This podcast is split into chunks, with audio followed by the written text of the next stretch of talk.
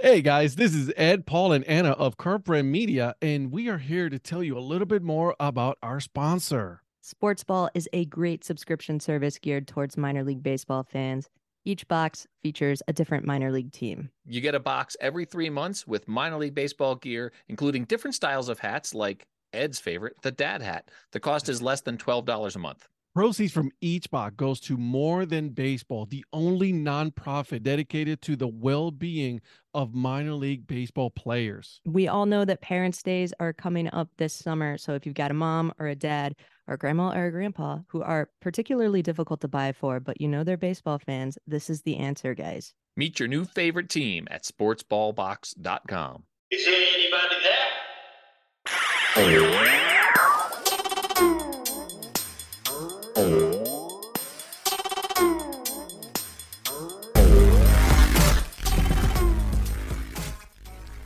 What's up, Dad Hat Crew? Ed here. And on this episode, I give you guys the head baseball coach of the Wilmington Sharks, Russ Burroughs.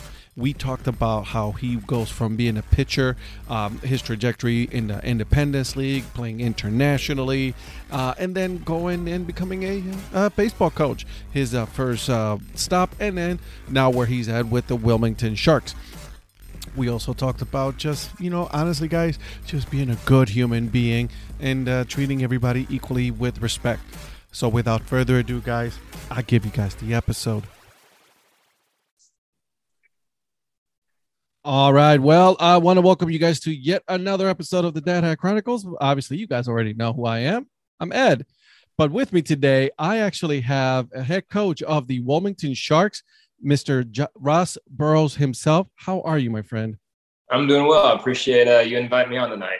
Yeah, man. I I was like, we got together over some uh, some hats, and then uh, I was I just threw it out there. Hey, you want to come on the podcast? And you said absolutely. So here we are, right? Yeah, I mean, anytime we get to talk about baseball and maybe throw in some hats, you know, I'm all for it. There you go. There you go. I love it. All right, so let's get started, man. Let's let's uh let's go back in time. Tell me, uh growing up, how'd you become a fan of this great sport called baseball? So it all started pretty much when I was born. Uh, my mom put a baseball in my crib, and I kind of just gravitated towards it with my left hand. And pretty much from then on, she said, "You're going to be a baseball player." That's good. and I was like, "Okay, so here we go." So you know, being a lefty and being able to pitch a little bit uh, definitely made it a lot easier for me. That's awesome. Yeah, I mean, I see like uh, you played a couple years, um, and then you played uh, international ball. Yep, I did four uh, four years of indie ball, independent baseball, and then one of those years I was up uh, in uh, Canada. So that was a fun experience. That's awesome. So, yeah. uh, where did you play when you were playing here in the uh, in indie ball? So I was in Trinidad, Colorado for a little bit, Taos, New Mexico, uh, Skagit Valley up in Washington State, which I think it was in Mount Vernon, and then I was up in New York, and then I, then Hamilton, Canada. So I, I bounced around a lot of places. Oh my! Oh yeah, yeah, you did. That's awesome. I mean, you're following your dream, which is awesome. I am, and you know, at the end of the day, it was. Do I want to look back in 10 to 15 years and say, hey, you know, I regret not giving it a shot, even if it was independent baseball, even if made me, you know, sleep on Motel Six, you know, beds for three or four years or sleeping on floors. It didn't matter because I was living out my dream. And you were having fun. Exactly. It was some of the best memories I've ever had. Like I, I would not trade them for anything. That's awesome. I love it. I wish I would have been able to play. I was not good enough. right. So I never made out of uh made it out of high school. So but I'm doing this. So and you know what? Wh- whatever age you're in, you know, I think it is is just following your dream and just don't give up. You know, just do it as long as you can until you can't do it anymore. Got that right. I love that. Um, so you went to college. You pitch in college, huh? Mm-hmm. I went to Lipscomb University and pitched there. Okay. All right. So you are just you're just pitching everywhere, man. You're just you know wherever they tell you to go pitch. I was like, yep, let's go. I'm going it was it was a very interesting journey for me, especially you know being being a lefty. You know, I was recruited out of high school as a pitcher. Um, a lot of injuries happened along the way. Like I ended up having three arm surgeries, all on my left arm. um, even to a point to where I was told that I may never pitch again and that I needed to take some time off. And, you know, me being stubborn, stubborn kind of just said, Hey, you know what, I'm going to prove you guys wrong and I'm going to continue through it. Um, and that kind of allowed me get in to get into independent baseball and kind of make me chase my dream. And, you know, lo and behold, after indie ball, I didn't, I never thought in a million years I'd be a head coach somewhere. Um, but it just kind of, kind of fell into place and, you know, I, I found my calling. I was just going to ask you, uh, how did you go from becoming a pitcher to, you know, finding your calling and, and being a, a heck uh, baseball coach? How, how, how that happened? So it was my 30th birthday and I was up in Canada you know, big big three zero. It's a big year. I kind of had you know one of those midlife crises, like what the heck am I doing? I'm in another country, 30th birthday. I'm by myself. Like I'm getting paid peanuts. Like what am I doing with my life? I've played yeah. four years. I've done everything that I needed to do on the playing side of things. Um, coaching always sparked my interest. You know, it never was something that I wanted to dive just fully into. Um, growing up, I only had you know a very small amount of good coaching in my career.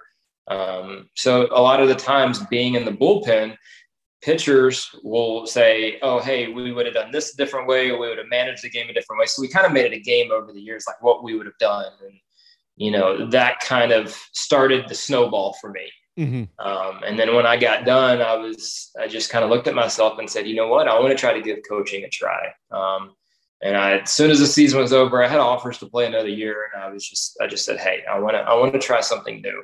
So I sent out my resume to, oh my God, 200 different organizations, um, and I got three callbacks out of 200 emails. um, is, is wild. You know, the, the main thing everybody said was you need coaching experience. And in my head at the time, I had four years of professional experience. I had you know, baseball training experience as an instructor, what more do I need to learn? And at that time, I didn't realize that they were right yeah. because I'm still learning. Like I'm, I'm in my fifth year of coaching and I'm still learning new things every day. So um, I got three callbacks and ultimately the, the one of the teams offered me their pitching coach position. And it was the closest to home that I had ever been, you know, playing aside from college. And it was in a really good league. I, I really liked the logo, and I, it was the Steamers at the time, and you know, I went there, and that's how I got my coaching career started as their pitching coach. That's hey, you got to start somewhere, right? Oh yeah, I mean, little small town, town of like four to five thousand people. You know, everything's closed on Sunday, so it kind of had that Mayberry feel. Mm-hmm. and and let walk me through your your coaching you know there right? Uh, it's you're the pitching coach you know.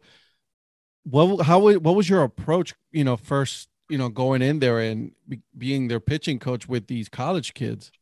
You know the, the big thing that i always see and i'm guilty of it too is your first year into coaching you want to move mountains you think that you can just move mountains and make the rivers flow the way you want to, and you're going to change every kid's life and make them better. Um, I, it's the furthest thing from the truth. Um, it's you've got to learn your players. You've got to understand how they work. You've got to understand how they think. And you know, some of these guys, you come in and just say, "Hey, do this, do that." They look at you, and they're like, "Who are you?" Like, we yeah. don't trust. So you you've got to learn that trust first. Um, but it, it, worked out. I loved it. You know, at the end of that season, um, the ownership came to me and said, "Hey, we're going to move in a different direction, and we want to make you the head coach." Oh wow! Um, and I'm I'm kind of like, uh, I've I've only been coaching four months. I don't know how to be a head coach. And they said, "Oh, by the way, you're going to be in charge of recruiting." And I'm just kind of like, huh, that's that's that's a way to drop just drop me into it. so oh, yeah, it's it's sink or swim. It's one of you can't. That's it. And that's and that's the best way that we learn as humans is you know we have to just jump off that cliff and just take a leap of faith and we have to fail along the way in order for us to learn so looking back at it it was it was the scariest thing that i've ever done but it was also the greatest thing for me now looking back at it yeah uh tell me so that was your first year. You were they told you, okay, go ahead, start recruiting. You know, how did you approach that? Like you've never done that, so how did that go for you? Uh, it was literally just me calling every single school that I knew of and just said, "Hey, here's the situation. Here's what I've got.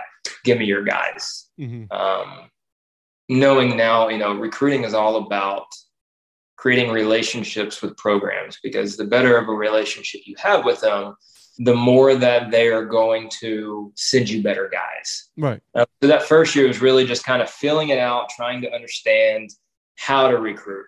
Um, I had a lot of I had a lot of good players, um, but it was it was the schools that I developed the relationships with. So now, three to four years later, they're sending me their top guys without even hesitation of how they're going to be treated. Mm-hmm. Um, they know that we're we're going to put a team together that is about development first. You know, winning a championship in, in summer baseball is is great and all, but no one's going to remember that in 10 to 15 years. Mm-hmm. But if a kid gets drafted and you help their development along the way, you just change somebody's life like for a lifetime and they'll never forget that. Yeah, I mean, I'm I'm looking right here. You know, 17 players under your, you know, coaching signed professional contracts. Four went to you know represented a College World Series. 11 all CPL first and second teams. I mean, you're doing something right doing something right on the recruiting side. You know, it, it's all just kind of give and take, and we got to keep those guys the entire year because a lot of those guys that we get are either on pitching, you know, limits or they can only do the first half of the season, injury stuff like that happens. So mm-hmm. as as long as we can keep the recruiting up, um, I think everything falls into place. Gotcha. Um, so you you said that a lot of them come with, you know, their their own homework that they need to do throughout the summer and and I, am always intrigued by this because you usually don't get that in in affiliated ball or professional ball, right? I was like, hey, listen, you're part of the team and you got to do what you got to do. In collegiate wood bat, it's a little bit different, where it's like, no, my, I'm sending you my player, but they cannot exceed this amount of innings or pitching or whatever. How how do now becoming a you know you were a manager? How do you handle all that? Like, I mean, that's a lot of information that you have to go through and all that. So we usually get together all the pitchers and we we get together with our pitching coach or head coach and say, all right, what is your goals for him this spring or this summer? Um, it's hey, he needs to build endurance. He needs to be able to be a starter to go five to six innings, or he needs to develop that third or fourth pitch. So every pitcher is different, um, and it's just collaborating with these schools so we get them to a point to where when they come back in the fall, they're ready to go. Gotcha. Um, and that right there is what develops the trust with those schools mm-hmm. because they now know that their kids are going to be taken care of for the summer and they're not just you know going off doing whatever they're they're doing. They're under a program they're developing they're maturing and they're really understanding how to play baseball. Gotcha. Um that's awesome. It's and I've never heard of that right until like I recently started really looking into the like I said in the in, the, in that kind of league, the uh, the Appy League, you guys, you know, uh, the Northwoods League up in Michigan, Wisconsin, and all that. So it's totally different, and I love that. I think that's why I'm so uh, I gravitate so much towards this league because there's so many moving pieces that you have to manage, you know, during this baseball season we I, I, always like to say that there's there's three parts of recruiting. There's you know the off season. As soon as the season's over we start recruiting in august. So our season ends in august.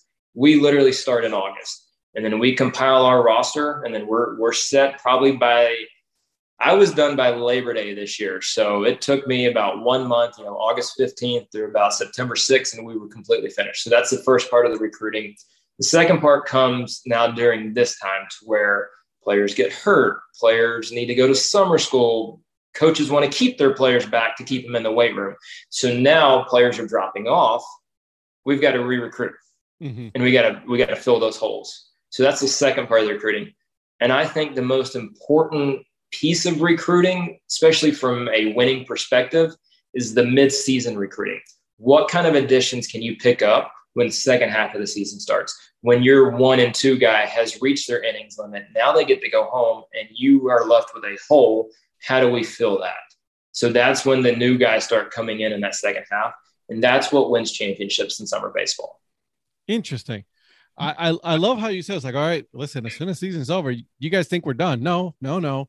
I'm working. I'm still, you know, recruiting and all that. And the and, and the development part of with your developing that relationship with other college coaches. Now, do you reach across all levels, uh JUCO, you know, D1, D2, and all of that?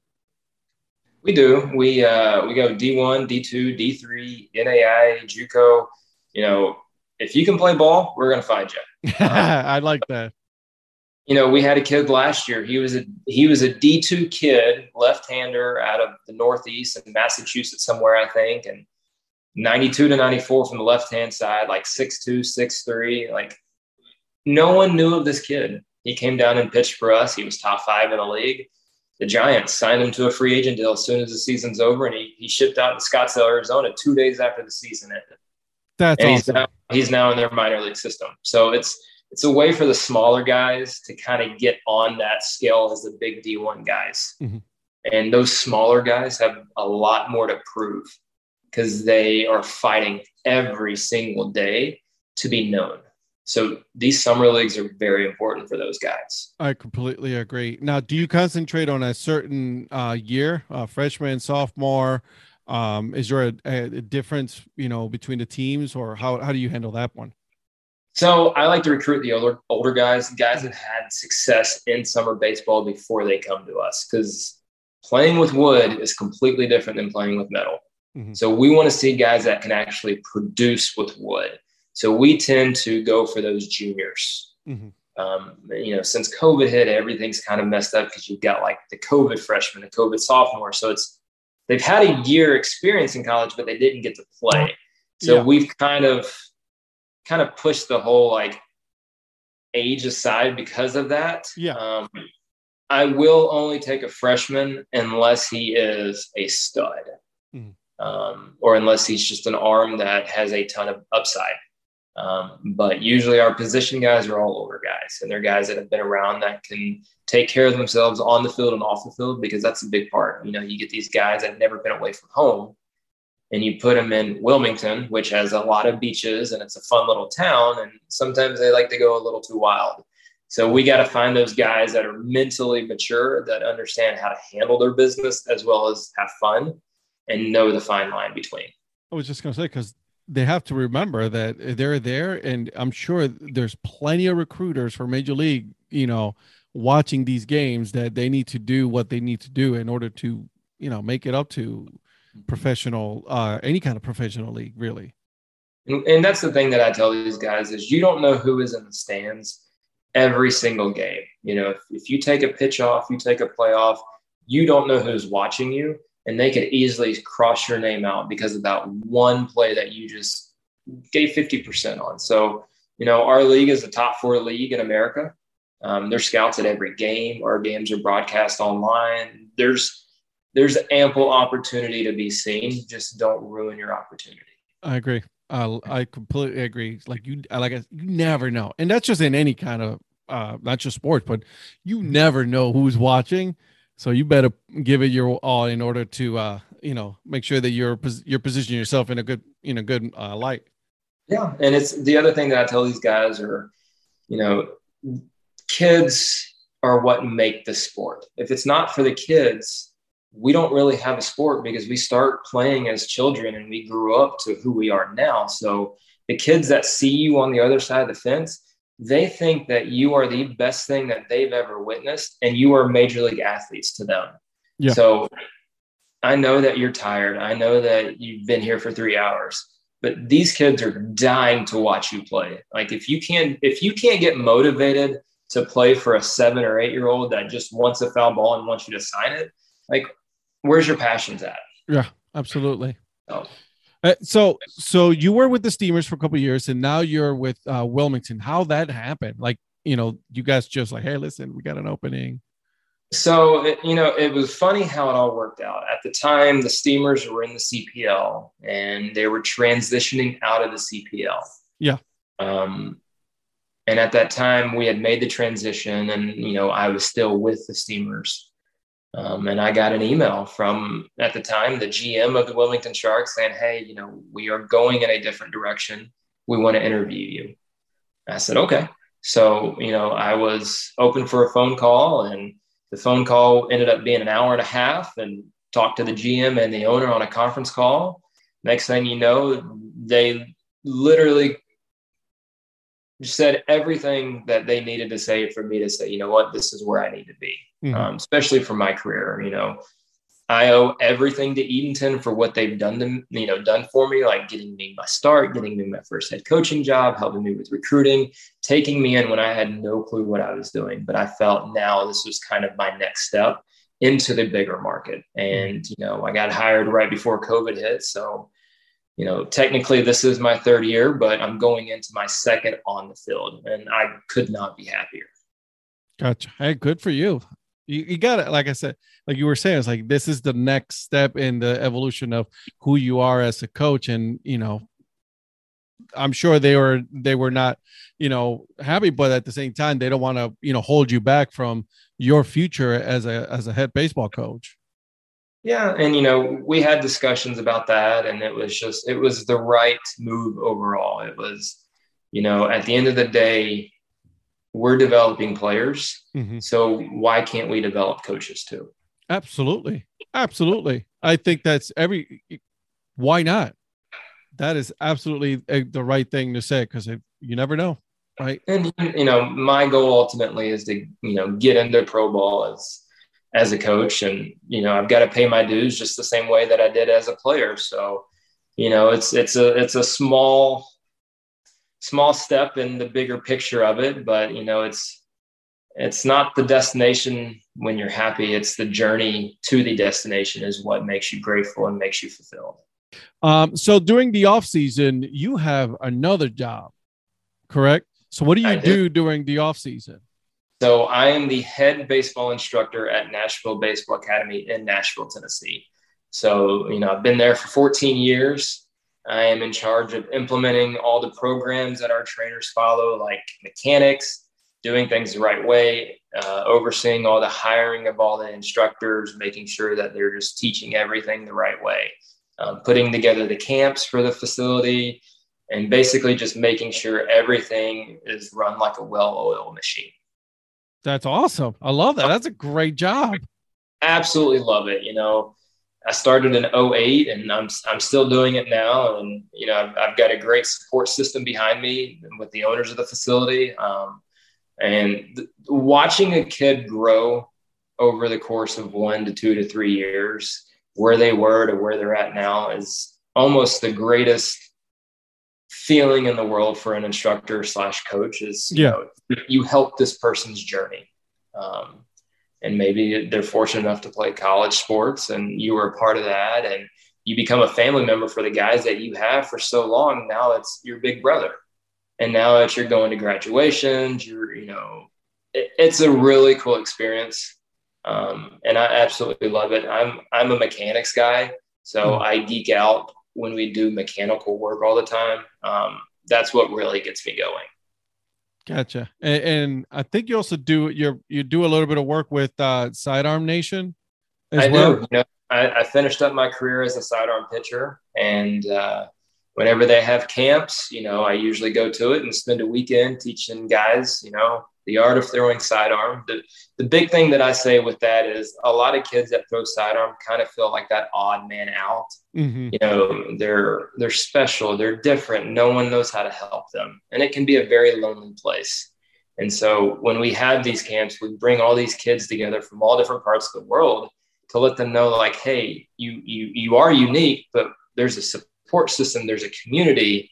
It's okay to be different and yeah, here's absolutely here's how you throw with success, and here's how you develop. So it's a it's a it's a art that a lot of people don't know how to do. So it's always fun to do those because you learn something new every day. That's awesome. I that's great. And I think they also have a podcast, and I'm looking at it right now. Some crazy names on this thing, man. That's it is insane. Yes my lord i mean the names that you see you're like uh, you know i've seen these i've heard of these guys right you know and tyler rogers and you know uh, david burns oh my god i mean it's just the name the names that you see and you're like all right so that's a lot of sidearm pitchers out there So Ryan Thompson, you know, he was with the Rays. Yep. Um, and he was he he did the camp in North Carolina and Durham with me a couple years ago. And that's how I got to meet Ryan, and I, I was like, that's pretty cool. Um, so, and you know, you never know who you meet at these camps. Um, another sidearm guy, Eric Yardley. You know, we played together my first year in Indy ball, and he was the one that really helped me convert the sidearm. Um, called him up. I said, "Hey, I've got to figure out how to do this. Give me anything you got." Um, and he was he gave me everything that I needed to know. And you know, we're still in connection to this day. Like whenever he's in Nashville, we always go out to eat. Um, and I credit a lot of my transition to go to sidearm because of him. Love that. That's pretty cool. I think that's awesome. Um, all right, one more question, and then we'll go into my uh my famous, not so famous questions here. Okay. Um, so did you put your staff together? Were you also responsible for putting the staff together uh at Wilmington, you know? Yeah, you know, they they have been really good at letting me have control of everything on the field when it comes to players and coaches. Um, Mhm. and you know that every every great boss lets their workers be free and be who they are where they're not micromanaging everything. So you know i'm very thankful that i have an ownership group that has entrusted me with being able to put together a roster put together a staff without them having to you know say hey make sure you're doing this this and that. So i'm very thankful for that. Um, I am in charge of putting all my coaching staff together every year. And I will say the one thing I actually had this discussion the other day all the best assistant coaches that I've ever hired, the one thing that they've always had in common was that our first conversation was not about baseball. Baseball happened 45 minutes to an hour into the conversation, not to start off the conversation. Um, and I've had some good hires and I've had some not so good hires. And that's the big difference that I've seen is the guys that I absolutely love. It was not about baseball. Um, one of the assistant coaches I hired during the COVID year, our first conversation was about peanut butter and jelly sandwiches. that that we literally talked about that for 30 minutes before anything else. And it was how do you make a great peanut butter and jelly sandwich?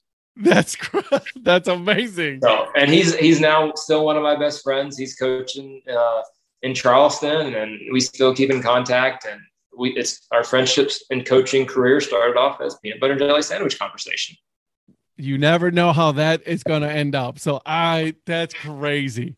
Yeah, Crazy that you started uh, you- you're you're interviewing these these coaches to be on your staff and the first thing that you talked about is you know one of the many things right is peanut butter and jelly sandwich or whatever but it's not baseball which i Mhm. think it's it's it's unique and it's important because you need to going to be working with that person for a while so you need to you know ha- see if there is a good connection between the two of you you know, it's all about relationships. Whether Mhm. you're you know coaching together or you're coaching your players, it's all about creating relationships outside of the sport.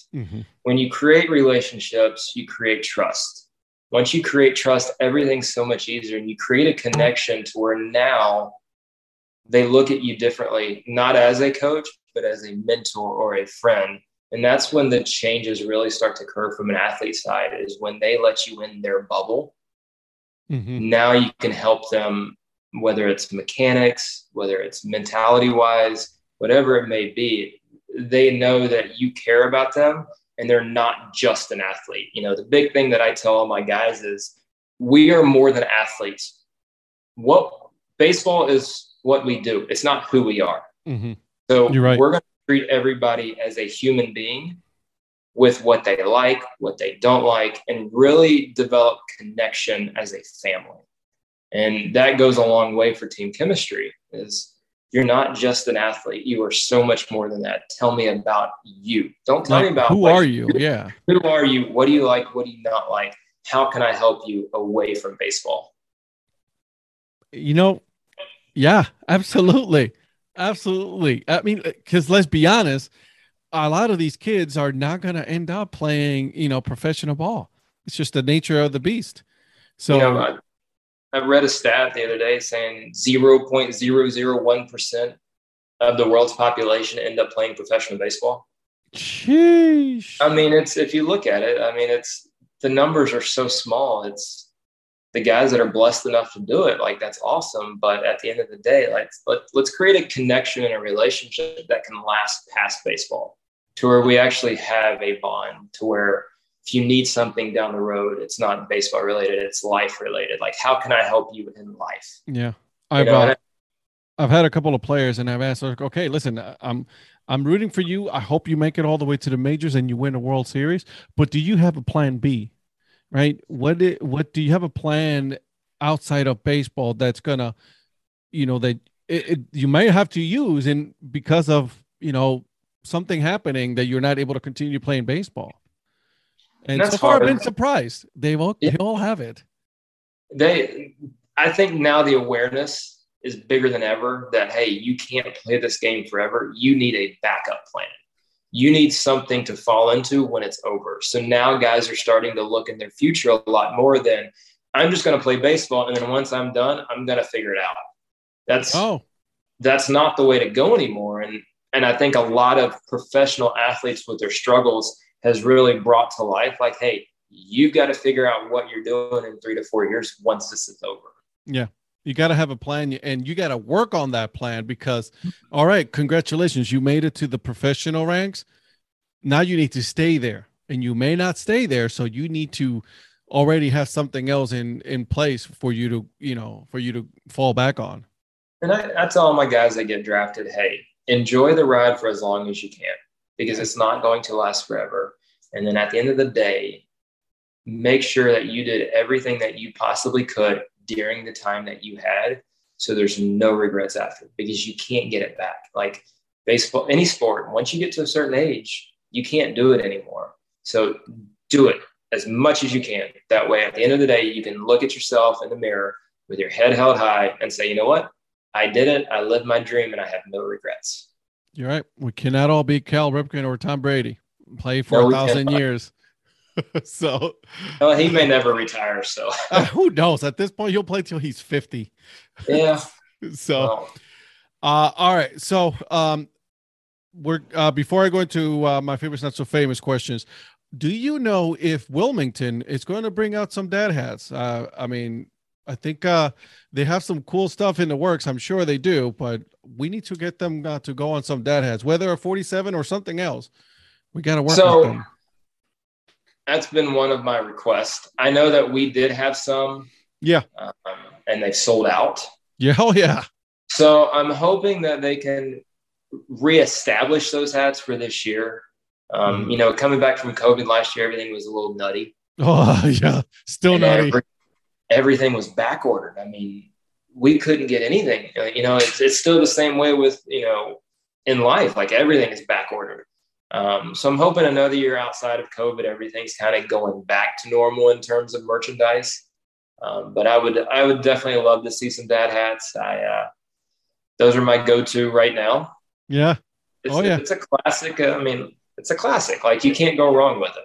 And listen, if you sit on it, no problem. It's not gonna, you know, that get damaged. So put it back on. You're good to go. Yep. And I, I can see from behind you, like you are a very big dad hat just a little, just a little Just- nutty when it comes to that. Yeah. All right. So here we go. All right. Uh, first question I ask everybody: When you go to the ballpark as a fan, um, what is your drink and food of choice to go to the ballpark? Ooh, all right. So I have not been to a baseball, a professional baseball game in probably three or four years, just because I think once COVID hit, you know, it is what it is. Drink of choice, you know, I like water, just because it's so hot during baseball games. Oh yeah, um, and every every stadium has you know different selection of you know beers and whatnot. So you know i'm a big corona fan. So if they've got a corona and it's not you know 20 bucks i'm all for it um, but if you go to a major league water- game, you're probably paying twenty bucks for them. i mean the bottled waters are eight so it's another extra 12 dollars to get it alcohol. exactly. um, you know i was a big fan of the garlic fries in san francisco Uh huh. every time I would go to a Giants game, it was garlic fries. So anything with fries, um, I'm game for. I like that. That's good. I like that a lot. Uh, all right, here we go. Cat or dog? I have both. Not not like cat dog, but so this past summer I was living in Wilmington during the season and I was subletting an apartment. Yeah. And there was one stipulation that came with the apartment, and it just happened to be a cat. and you know, she said the cat will stay here until I can find a home for it. Well, that home ended up being my home for the entire season. and I was never a cat person until this cat. This was the wildest cat that I've ever been in contact with. But you know, be, be, if you had asked me this before last season, I would have said dog 100%. But you know, I ended up having a cat for a season, and we became really close. And I was really sad when they ended up finding a home for the little guy. Um, so you know, I'm starting to lean towards cats right now. there you go. Hey, there's nothing wrong. I'm allergic to them. Like you know, I actually had to prove to you know my wife. You know, then she was my girlfriend that I was allergic to them, and we went to her mom's house, and I was like, okay, I'm not gonna take anything, so I can prove this to you. Eyes got all puffy. I could barely breathe and all that. And she goes like, okay, you were not lying. I'm like, I told you I wasn't lying. You just got to lie you don't want an animal. right, exactly. It's like, no, I really am allergic to cats. Oh, so, but it was fun. Hey, we, we're married with a daughter, so there you go. there you go. Uh, all right, rain or snow? Ooh, snow. Uh, we don't get it a lot in Nashville, so when we Mhm. do get it, it's it's really nice and really pretty. It's got to be the white snow. It can't be like that slushy like rain snow. As long as it's got a white coating, like I'm all for it. Yeah, I'm from Cleveland. Um, I'm gonna pass on the snow. That's why I moved to North Carolina. You- You'd rather have rain, okay? oh yeah, all day long. Uh, all right, Friends or Seinfeld? Uh, friends. And if I can maybe tweak that a little bit and go Big Bang Theory. Great answer. That is Yes. a really good. Absolutely, I can- absolutely. I can watch that on repeat the All rest day. of my life. There's nothing wrong with that. Absolutely nothing wrong with that. Uh, favorite board game? Ooh. I like Clue. Clue is a great board game. Did you ever see the uh the movie they came out with back in like this like in the 80s? I've seen it, but I cannot tell you who is in it. It's been so long. You got to watch it again. It's good. Uh all right. Last song you downloaded. we download anymore? True. I mean, True really, story. The last thing I downloaded was probably Napster back in the late 90s. Wow, you went there. Oh my god. All right. Napster. Oh my god. Hey, I used to have an Napster account. I I I'm used to have one. 30s. I'm 35. What do you expect? I'm a, you know, I was raised in the 90s. Um, I, am a 40 year old man. I get you. I'm get You you, man. What's the last song I downloaded? Um, oh wow, that there's a sunroof song that I like. I don't know. It's called Sunroof. I'm hanging out the sunroof. Don't. You don't want to hear anything. Is people would tune off of this really quick. All right. So is a cereal a soup? No, just like tomatoes, not a fruit. Right? right? It's not sweet. It's sour. There it is. Um, okay. What has been the dumbest way you've ever been injured? The dumbest way I've ever been injured. Mm-hmm. Um, I smashed my thumb the other day in the weight room trying to impress a girl because I lifted too much weight and I lifted it up and now it's black and blue. That's one of them. um, I'm very clumsy. I fall all the time and I trip over things. Like it's, I've got two left feet almost. I'm So- with you. I'm with you there. I actually last night, um, my dog thought that there was somebody nearby or whatever. There was nobody there. Going down the steps of our townhome, and I literally all the way down, ice all the way down the steps. It was hilarious. Uh, what was hurt was to my pride. I've done that quite a few times. right, exactly. Luck- Luckily, nobody's home when I fall. yeah, no, my wife was there. She we still laughing about that till the you know is like eleven o'clock at night and still laughing about that. Um, okay, let's see. If your life had a mascot, what would that be? An otter. Interesting. Why is that? I love otters. They're my favorite animal. Really? Yeah, they're cute and they're mean at the same time. They are. That they are, man. Don't mess with an otter. This is like my personality. Like I'm, I'm, I'm nice, but don't piss me off. there it is. Uh, all right, a couple more here. Right. Uh, city or country? Ooh, I am leaning more towards the, the city now. Okay. Yep. Pepsi or Coke? If you were to drink, I mean, I know you drink water, Coke. but Coke all the way. okay. There's just something special the way the Coke hits you versus Pepsi. See, I'm a Pepsi guy. Although, although the only Coke I would drink would be from McDonald's. I don't know what they put on that on the McDonald's Coke, but there's something about it. I don't know what it is. It's Got to be the ice. It has to be something. Uh, all right. Book that you're reading right now. Ooh, so I just bought a new one. Um, it's called Atlas of the Heart by Okay. Brene Brown, and it's about how we maneuver through all of our different emotions instead of just stopping at one and just kind of skimming over. It's how do we get into that emotion and how do we get past how we're feeling. I have not started it yet, but it is on my uh, kitchen table right now. Nice. All right. That's a good one. Mhm. Are you a fan of meditation? I am. Uh, it's very hard for me to shut off my mind. If, I do, if I do meditate, it's at nighttime to help me sleep. Mhm. Um, so yeah, I, there's there's occasional times where I'm like, okay, I need to shut everything off and just meditate at night and go to sleep. I am 100% there. Like, it's hard. It's something that I've still struggled with till this day is the meditation part because I cannot shut down my brain.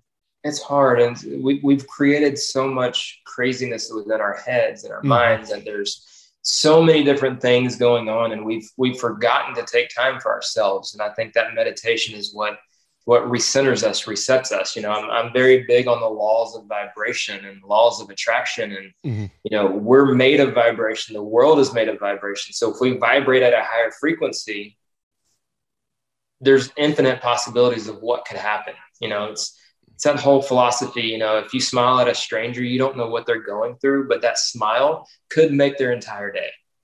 Absolutely. Completely 100% agree with you. Like, you never know what they're, you know, what they're going through. So being nice, it's, it's free. It's absolutely free. free. And you don't have to like you don't have to do anything. Just be nice. you got to look up um uh, for, for another book any of them actually uh Thich Nhat Hanh Okay. on walking walking meditations and all that stuff i'm telling you you'll you'll you'll All enjoy right. it yes. Hundred percent. You'll enjoy it all right uh thank you so much for doing this uh, where can people find you on social media my friend So, you know, I'm I'm not a real big social media person. Mhm. Um, I, I do have Twitter, and it's just at Russ Burroughs on Twitter. Um, I have LinkedIn, but that's job purposes. Um, so, you know, really the Twitter is the only thing I do just for baseball and positivity and things of that nature. awesome awesome and i'll put that link on the show notes so that way well people go ahead and follow you again thank you so much this has been a lot of fun good luck to you and your season with the uh with the wilmington sharks my friend I appreciate you having me on and, you know, everything you do and collecting hats. I've, I've got a hat back here that I think came from that collection somewhere. and it was passed through about a mutual friend, and somehow it in uh, my house. we both have uh, something from him, so let, let's go with that. Perfect. Yes. Thank you so much for having me. Anytime, my friend.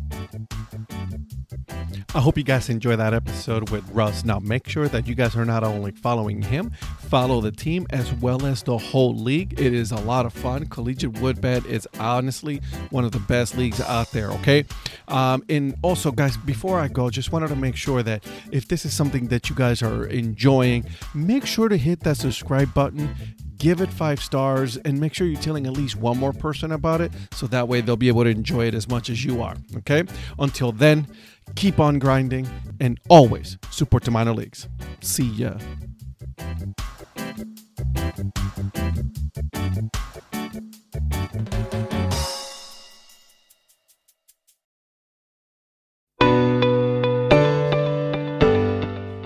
This podcast is part of the Curved Brim Media Network.